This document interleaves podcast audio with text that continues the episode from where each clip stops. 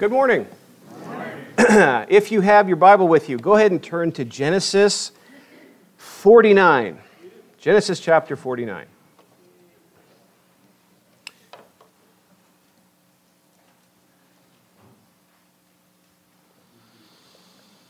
Hmm. And if you don't happen to have a Bible, uh, we'll bring one to you. Just raise your hand so you can follow along. Let's ask the Lord's blessing on our time.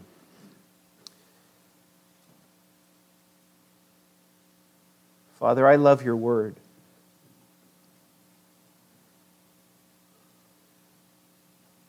It never changes, but it's always changing me. I thank you, Father, for the consistent, pure, beautiful, soul searching, weak hand strengthening encouragement that comes from the written word of the living God. Oh, Father, how I love your word. And I pray that as we get near to being done with this series in Genesis, I thank you, Lord God, for how you have affected my soul from each and every line of this book and the challenges that have been there week in, week out, Lord.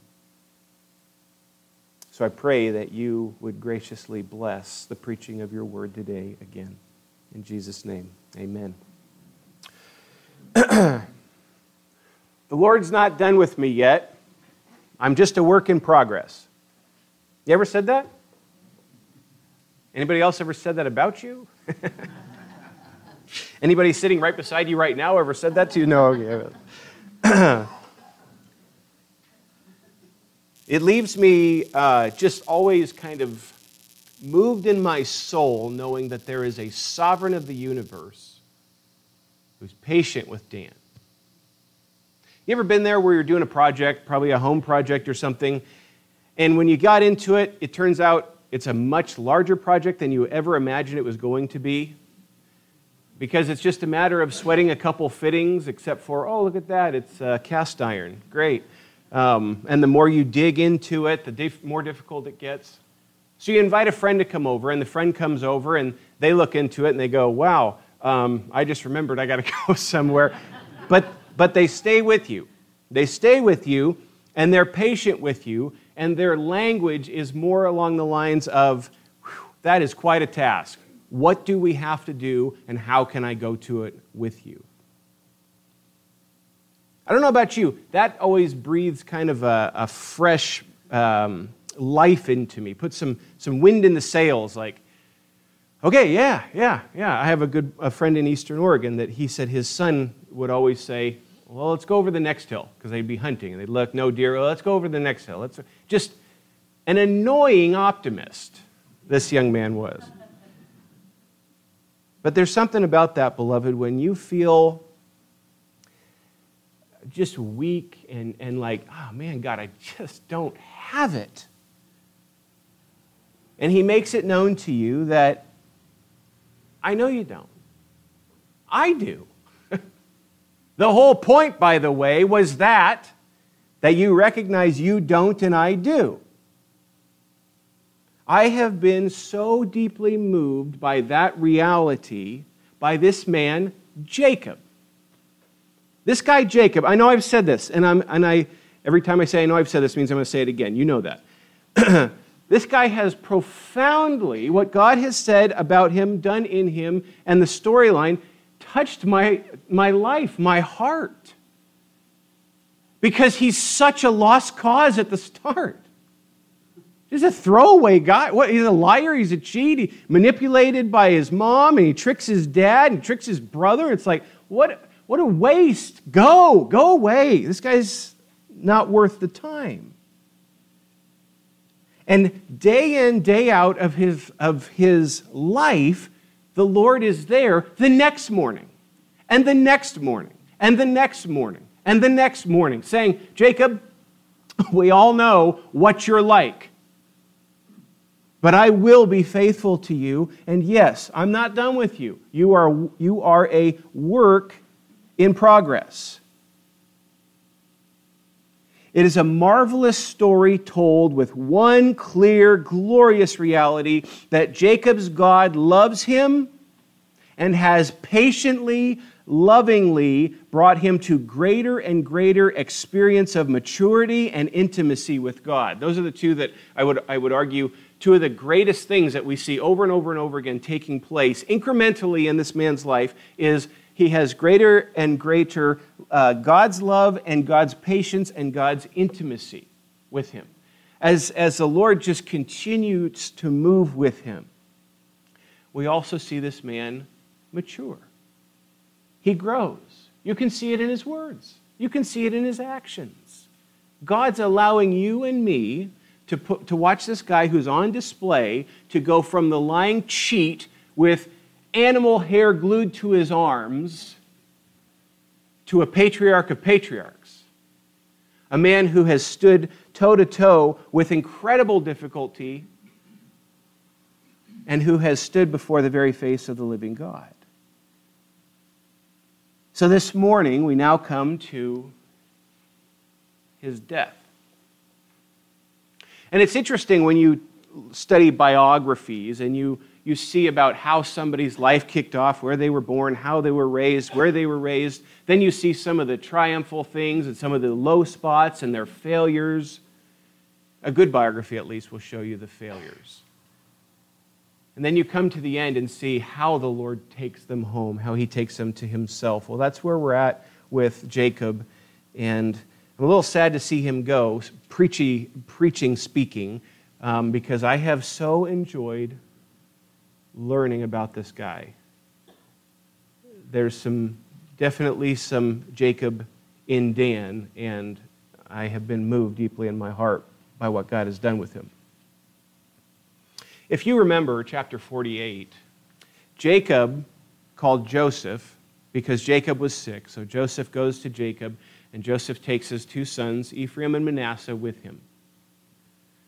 Jacob poured a blessing out on Ephraim and Manasseh um, by a very strange thing. If you weren't here for that sermon, uh, it's on YouTube, you can check it out. But uh, short and, and quick is that he adopted these two kids. He adopted the two sons from Joseph and said, I will make these two like my firstborn and secondborn. Which at first you're kind of like, that's odd. In our culture, it would be a bit, okay? But in that culture, what he's saying is that place of preeminence I'm giving to your boys, who will now be my boys. And so, in a, in a sense, it's a legal adoption of Ephraim and Manasseh, and he makes them his children and blesses them. And you remember the cross arm blessing. I hope you remember that, that uh, Joseph set it up so that way the older would get the right hand, the younger gets the other hand, and Jacob goes like that and blesses the younger. The younger is going to be served by the older. And even Joseph goes, But, but Father, I know, I know, but let it be. And in that moment, that tremendous blessing is poured out on Ephraim and Manasseh. Tricky part with 49 is that you ask this question was the rest present for that adoption and blessing? Or did the secretary say, You can go in now? And they walked in? I don't know the answer to that question. Because to me, um, it's one of those white spaces in your Bible where you struggle to think emotionally what kind of moment was this? Did the rest of the boys sit there going, What? Are you kidding me? Or were they not involved? Um, I think the language lends itself to more of an intimate moment between Joseph, Ephraim, Manasseh, and Jacob. That's, that's what seems to make the most sense to me, but I also believe immediately these next words come. Primarily, I think that because Jacob's, um, the statement to Joseph in reference to Jacob's dying sounds immediate. And so I don't think a month passed and then the rest came in. I think what's on Jacob's mind is I have some declarations to make regarding my family, and I want them here now. And so they come. Now, if you look at chapter 49, verse 1, I want to show you the setting behind Jacob's words to his sons. We're going to clear the whole chapter, maybe. Then Jacob summoned his sons and said, Gather together that I may tell you what, I, what will befall you in the last days. Assemble together and hear, O sons of Jacob, and listen to Israel, your father. Now, this is tricky because this is not merely a dad's wishes for his kids. If you merely read this as Jacob saying, I hope, like if you, everything he says here in reference to each boy begins with, and I'm hoping. He doesn't do that.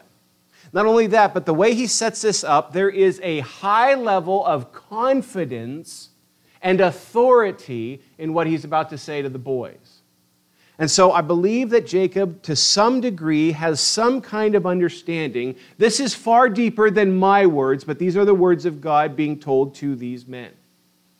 This is prophetic speech from Jacob in reference to his sons and in reference to his sons' lineage, those that will come from his sons. Because if you notice, um, in this translations, it makes reference to last days. Other translations make reference to days to come. The idea behind that language is this is what's going to be coming in your future as a people. Not simply for you individuals, but you as a people. And I'm not going to do this this morning, so I challenge you to take this on. Track through these prophecies that he says for each son and their tribe. And you'll see that this, this plays out very much that way. Um, but I don't want to do 17 part series on chapter 49. So Jacob summons them. They come together, and he says, This is what is going to happen in the days to come in your life. And listen to Israel, your father. Remember, Israel wrestles with God. He was given that name from the Lord. So, yes, Jacob is their father, but he's now Israel, a man who has been in the presence of Almighty God, speaking this, this word to his sons, and by God's Holy Spirit, prophesying what is coming in the future for their people. My best guess is they aligned by age. Somehow around the bed, the 12 came in and they aligned by age. When he says assemble, I don't think that merely means get in the room. And what makes the most sense to me is that it went by age, and there's Reuben standing in his spot as numero uno, oldest, strong. This is my place. I'm here.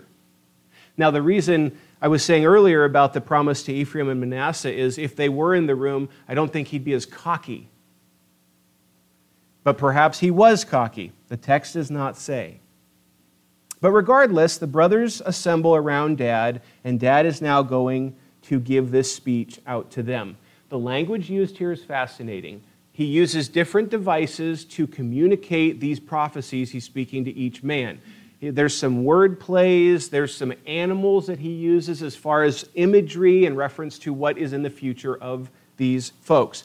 There are some tricky pieces to interpretation, but for the majority, it's very is very quick to understand. It, it's pretty clear what he's communicating about each son. So you picture the eyes of dad. Remember, he can't see very well, right? We saw that in chapter 48. He can barely see, if at all. And here's the boys, these men that he has felt such love for, such disappointment in, such anger towards. If you think, if you remember all the stuff he's gone through with these boys. I say boys, they're men at the time, obviously, but to him, they're always boys. I'm little Danny when I go home every year. It never changes. and so he looks Reuben, or at least somehow motions to Reuben and says this Reuben, you're my firstborn, my might, and the beginning of my vigor preeminent in dignity and preeminent in strength. Now, doing pretty good, right? I picture Reuben sitting there going, All right, he forgot about everything that I've done up to this point. Preeminent in dignity. You are, you are my strength, my vigor, my firstborn, my special. I remember uh, right when when Maggie was born and calling different people and just saying, hey, we just had a baby and, and it's a girl, and, and just tell him all that. And just that. Pride's a bad thing, right? But man, that day. Uncontrolled as water. You shall not have preeminence. Talk about anticlimactic for Reuben.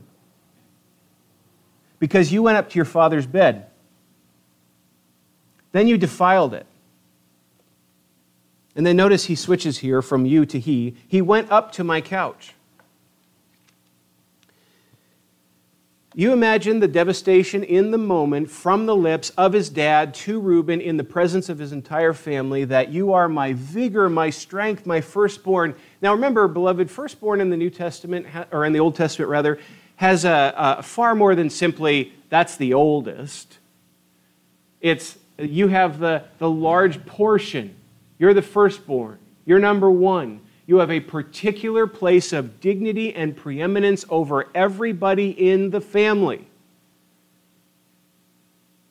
But not you, Reuben. Fascinating language, isn't it? Uncontrolled as water, meaning undependable. Can't trust you. No dignity. Dirty, rotten liar. You won't be preeminent. That's done. You lost it. Because if you recall, he went to bed with Bilhah, um, who was married to Jacob, and um, defiled his own father's bed. Okay, one down. Look at the next one. It gets worse. Simeon and Levi are brothers. Their swords are implements of violence. Let my soul not enter into their counsel. I wonder if their heads are hanging at this point. Let not my glory be united with their assembly, because in their anger they killed men, and in their self will they hamstrung oxen. Cursed be their anger, for it is strong, and their wrath, for it is cruel. I will divide them among Jacob and scatter them in Israel. Um, if you recall the defiling of their sister when that took place, and the two brothers went and they made a connection with Shechem and called Shechem all to take the sign uh, of circumcision. And they did. And then, when they were in agony from that procedure, these men went in and absolutely slaughtered everybody. That, that chapter, it's, it's interesting um, if I had a little uh, keepsake book of all the tough sermons of Genesis. Lot and his daughters is number one, no doubt. But that chapter gripped my soul something fierce because of the absolute darkness of the heart of man in what Simeon and Levi did. And what's interesting in that passage is you don't see a whole lot said necessarily from Jacob. But obviously, the man never forgot what happened. So there they are, thinking back to that day, thinking back to how they felt in that moment and their strength and their vigor and their fight. And dad looks at him and says, I want no part with you. You are violent men. All right what if you were to take the temperature of that room at this time how do you think that would be sitting has dad just leveled three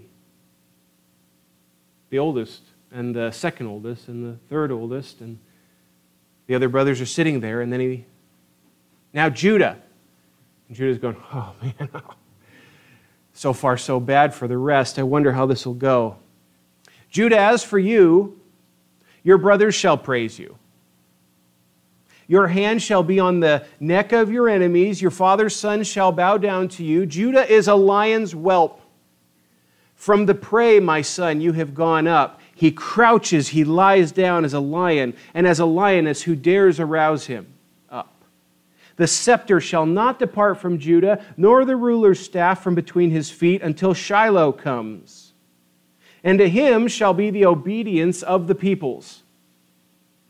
He ties his foal to the vine, and his donkey's colt to the choice vine. He washes his garments in wine, and his robes in the blood of grapes. His eyes are dark from wine, and his teeth white from milk. Now, remember, we talked about difficulty of interpretation, right? Okay, so there's some of that here. But I will say this the predominant blessing within what's being said here are going to go to Judah and Joseph. Um, the rest are either very negative or pretty quiet and short in what he says. But Judah is granted one of the most glorious places here. You may notice, and I, don't, I didn't look at every heading in every translation, just what they chose to put above it. But often what you'll hear this about is Jacob's blessing of his sons. Well, tell Reuben that. It, I don't think that that's necessarily the case so much as this is him speaking in prophetic speech in reference to the future for these men and the people that will come from them. And so, this is rather these are the results of the character of my sons that will play out day in, day out to their children and to their children. So, here, guys, it's pretty simple. Number one, Judah is a leader among his people. Notice that his brothers' people will be serving him. That must have felt very salty to the older brother.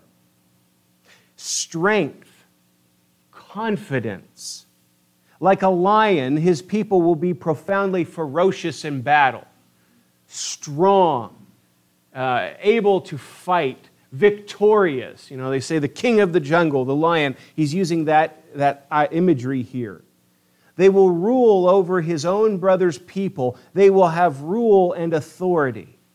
And then verses 11 to 12 speak of glorious prosperity Wine consistently, oh, throughout the Old Testament, it's, it's in reference to prosperity. And so, what is being used here, I believe, one interpretation I think is pretty clear and good, is you see wine being used as water. Not only water, but wash water. Um, I don't know how many of you save the water after you wash your dishes, but most humans don't. It's this there to clean. And what he's saying is prosperity. The wine is so abundant and we're so prosperous, it's being used in this way. His eyes are dark and his teeth are white with milk. This is imagery, Old Testament imagery, painting a picture for you. And here's really what he's saying it's going to go well. You will be strong, you will have authority, you will have prosperity, I will bless you, Judah, and those that come from Judah. Now, there's also an absolute messianic connection to what's being said in this text. Do you remember the term used for Jesus in Revelation chapter 5? The lion of the tribe of. Oh, look at that. Isn't that fascinating? Almost like there's one author of the entire book, right? The lion of the tribe of Judah. And so I do not see this in any way, shape, or form as a coinky dink or some kind of thing where somebody just put it together. This is the sovereign of the universe giving a hint that the Messiah will come from the line of Judah. Um, and so I believe very much this is pointing towards the return of the Lord Jesus Christ, or at least to Christ himself in his first coming as the lion of the tribe of Judah. Now, as Jesus comes, he is the absolute fulfillment of the glory being spoken of here. So I see a partial fulfillment and a full fulfillment, or an ultimate fulfillment.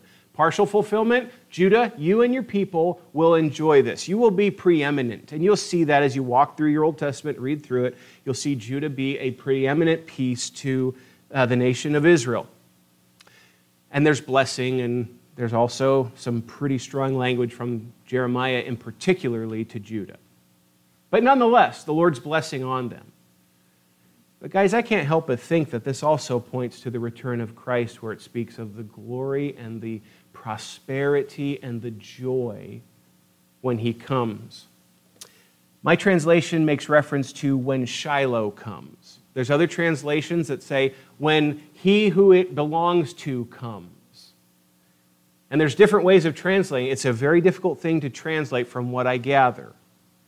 Now, here's the interesting part. The words are difficult to translate, but every single interpreter that I can find believes this is very clear, returning to the, or referring to the Messiah's coming.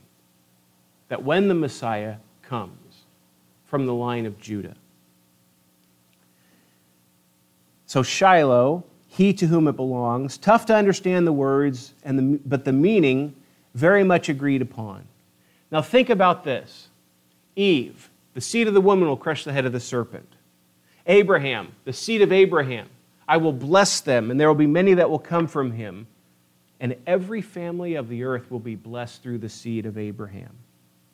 Isaac, Jacob, and now Judah. And from Judah, David. And then the Lord Jesus comes on the scene. And what do we call him? The Son of David. You see that meta narrative, that great big line that tracks through the whole entire New Old Testament? as we see, this is all referring to Christ. This is a messianic reference to the coming of the Lord Jesus, even in the prophetic speech of Jacob to his boy. Zebulun. Look down at your Bible, 13. Zebulun will dwell at the seashore, and he shall be a shore for ships, and his flank shall be toward Sidon. Need I say more? Now, isn't it interesting? You read Judah and you go, man, there's so much involved there. I just, I got to get into that and figure all that out. And then, what, well, what, about, what about Zebulun? Uh, he's going to be on the shore. Okay, copy that. Next, let's look at Dan. Or Issachar, my bad. Issachar is a strong donkey lying down between the sheepfolds, and he saw that a resting place was good and that the land was pleasant. So he bowed his shoulder to bear burdens and became a slave at forced labor. Simply put, what's being foretold here about Issachar is you will sell your liberty for the ease of slavery. You will be enslaved as you find a resting place and simply surrender to that. Remember, here's the boys, one after the other, after the other, after the other, listening intently to what their father is speaking. But remember, it's not just their father, he's speaking on behalf of God in this moment. Verse 16 Dan shall render justice to his people as one of the tribes of Israel. Dan shall be a serpent in the way, a horned snake in the path that bites the horse's heels, so that his rider falls backward. For your salvation, I hope, O Yahweh. Simply put, for Dan, you are going to be small but very ferocious. You are going to be small but very dangerous. And one little thing connected to that remember Samson, just one man. And you think about the devastation caused to the Philistines just by that one man that came from Dan. Next. Well, let me just stop at 18 really quick. It's very fascinating that in the midst of all this, Jacob just blurts this out For your salvation I hope, O Yahweh that his, his declaration in the middle of his sons is, I hope for this glory of the salvation that will come from you. And I can only imagine, you think about this as a father speaking these words to your children. And he cries out with a desire for salvation from Almighty God. Verse 19, as for Gad, raiders shall raid him, but he will raid at their heels. In other words, you will be attacked, you will be fought against, but you will find victory. Verse 20, as for Asher, his food shall be rich, and he will yield royal dainties. I want to live with Asher. That sounds great. Um, again, simply put, you are going to have God's blessing. So this is not merely bad news from dad. There are blessings that there will be fruit in your life. 21, Naphtali is a doe let loose. He gives beautiful words. My best guess there is that they're going to be swift warriors who also are composers. 22, Joseph is a fruitful bough. A fruitful bough by a spring, its branches run over a wall, and the archers bitterly attacked him and shot at him, and they bore a grudge against him. But his bow remained firm and his arms are agile from the hands of the mighty one of Jacob. From there is the shepherd, the stone of Israel, from the God of your father who helps you, and by the Almighty who blesses you with blessings of heaven above, blessings of the deep that lies beneath, blessings of the breasts and of the womb. The blessings of your father have surpassed the blessing of my ancestors. up to the utmost bound of the everlasting hills. May they be on the head of Joseph and on the top of the, of the head of the one distinguished among his brothers. The idea of that bough is this plant that follows up a trellis and just absolutely gets strong and goes everywhere. What he's speaking of is Joseph, there will be tremendous fruitfulness that will flow from you. I, I, my word that I just put over Joseph is immense blessing from the sovereign one. Because it states over and over this is coming from Almighty God. Immense blessing from the Lord, blessed in a profound way and distinguished from all of his brothers. And lastly, look at 27. Benjamin is a ravenous wolf. In the morning, he devours the prey, and in the evening, he divides the spoil. Again, simply put, victory. Strength, ferocious victory. And it's interesting to me, beloved, that the two main things you see sprinkled throughout what he says about his boys here are in reference to prosperity and fruitfulness and victory in battle and strength. That I will bless you and I will and you will be granted safety. Now there are certainly some in here that get neither of those. But it's a mixed bag what this father says to his sons. In verse 28, all these are the 12 tribes of Israel, and this is what their father spoke to them. So he blessed them he blessed them, every one with the blessing appropriate to him. then he commanded them and said to them, I'm about to be gathered to my people. Bury me with my fathers in the cave that is in the field of Ephron the Hittite, in the cave that is in the field of Machpelah, which is before Mamre, in the land of Canaan, which Abraham bought along with the field from Ephron the Hittite as a possession for a burial site. There they buried Abraham and his wife Sarah. There they buried Isaac and his wife Rebekah. And there I buried Leah. The field that the cave that is in it purchased from the sons of Heth. So Jacob finished commanding his sons, and he drew his feet into the bed and breathed his last. And I love this, and was gathered to his people. Beloved, I don't know if you've taken the time to wrestle, or not necessarily wrestle, but just search this out. But to look at the euphemisms, the language used in reference to believers dying. Do you notice that it doesn't say, and then his life was over? Now, was it? Well, earthly, maybe. But that's not how the Bible speaks. Why? Because this isn't it. This isn't the end. And so what's being, what's being declared there is, and then Jacob went into glory. Then Jacob went to his people. Then Jacob went before his God. Remember that whole intimacy and God's power and the relationship, the depth of relationship this man had enjoyed throughout that span of his life. Now you go to that God for all eternity, Jacob. Yeah, he's doing some housekeeping, and that's really what's taking place here as he says, boom, boom, boom, boom, pointing to these boys. But then at the end, he says, Now, here's what I need. I need you guys to see to it that I'm buried back in the land promised. I need to go back to that cave. I need to go back to Canaan. You go, What's your problem, Jacob? You're going to go be with the, who do you, what do you care where you're buried? This is even an act of faith because this is Jacob declaring, I believe the promise of God. What promise? Well, way back here, God came to Abraham and said, Abraham, I want you to leave this pagan lifestyle. I want you to walk away from this life that you've been leading. I want you to follow me. Okay, where are we going? I'm going to tell you. When? When you get there. And by the way, when you get there, I'm also going to tremendously bless you with a seed. A ton are going to come from you, multitudes are going to come from you. I'll change your name from Abram to Abraham. You'll be father of nations. But not only that, not only that, Abraham, you follow me. I'll give you this land, I'll give you this people, and I will bless absolutely every single family from your seed. There is a sovereign Trinitarian game plan that will come to complete fruition. And Abraham, I'm letting you be a, a little tiny piece at the beginning of that. You see, there's a seed of Eve that will crush the head of the serpent.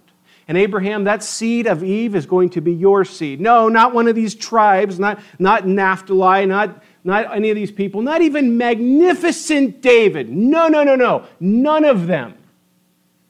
The glorious one who will be God in the flesh from the line of Judah, the son of David, the seed of Abraham, the seed of the woman. You see, beloved, it's just, my mind cannot take in all of that. It's just so overwhelming to think of how many nanoseconds of time are involved in God's glorious plan here. And so Jacob is not being silly saying, Well, I already picked out my plot. No, that's not what he's saying. He's saying, I desire to go back to the land that was promised. So, gentlemen, see to it that I go back there. Because I still believe wholeheartedly in the promise of the living God. That ink is not wasted, beloved, in, in recording what Jacob says at the end of his life. Because remember, after speaking to all of his sons, the last request is, This is what I want you to do for me. Okay, Dad, we'll do that. Okay. And he's gone. And they watch his body stop, his chest doesn't rise anymore.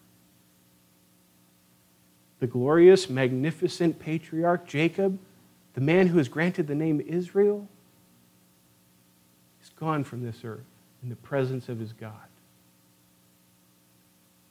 I don't know if you've ever been there when somebody has passed, like the moment they stop. but the holiness of that moment. There's no word quite to describe how still and quiet and calm and special that moment is. As these brothers looked at each other in the face and watched their dad go.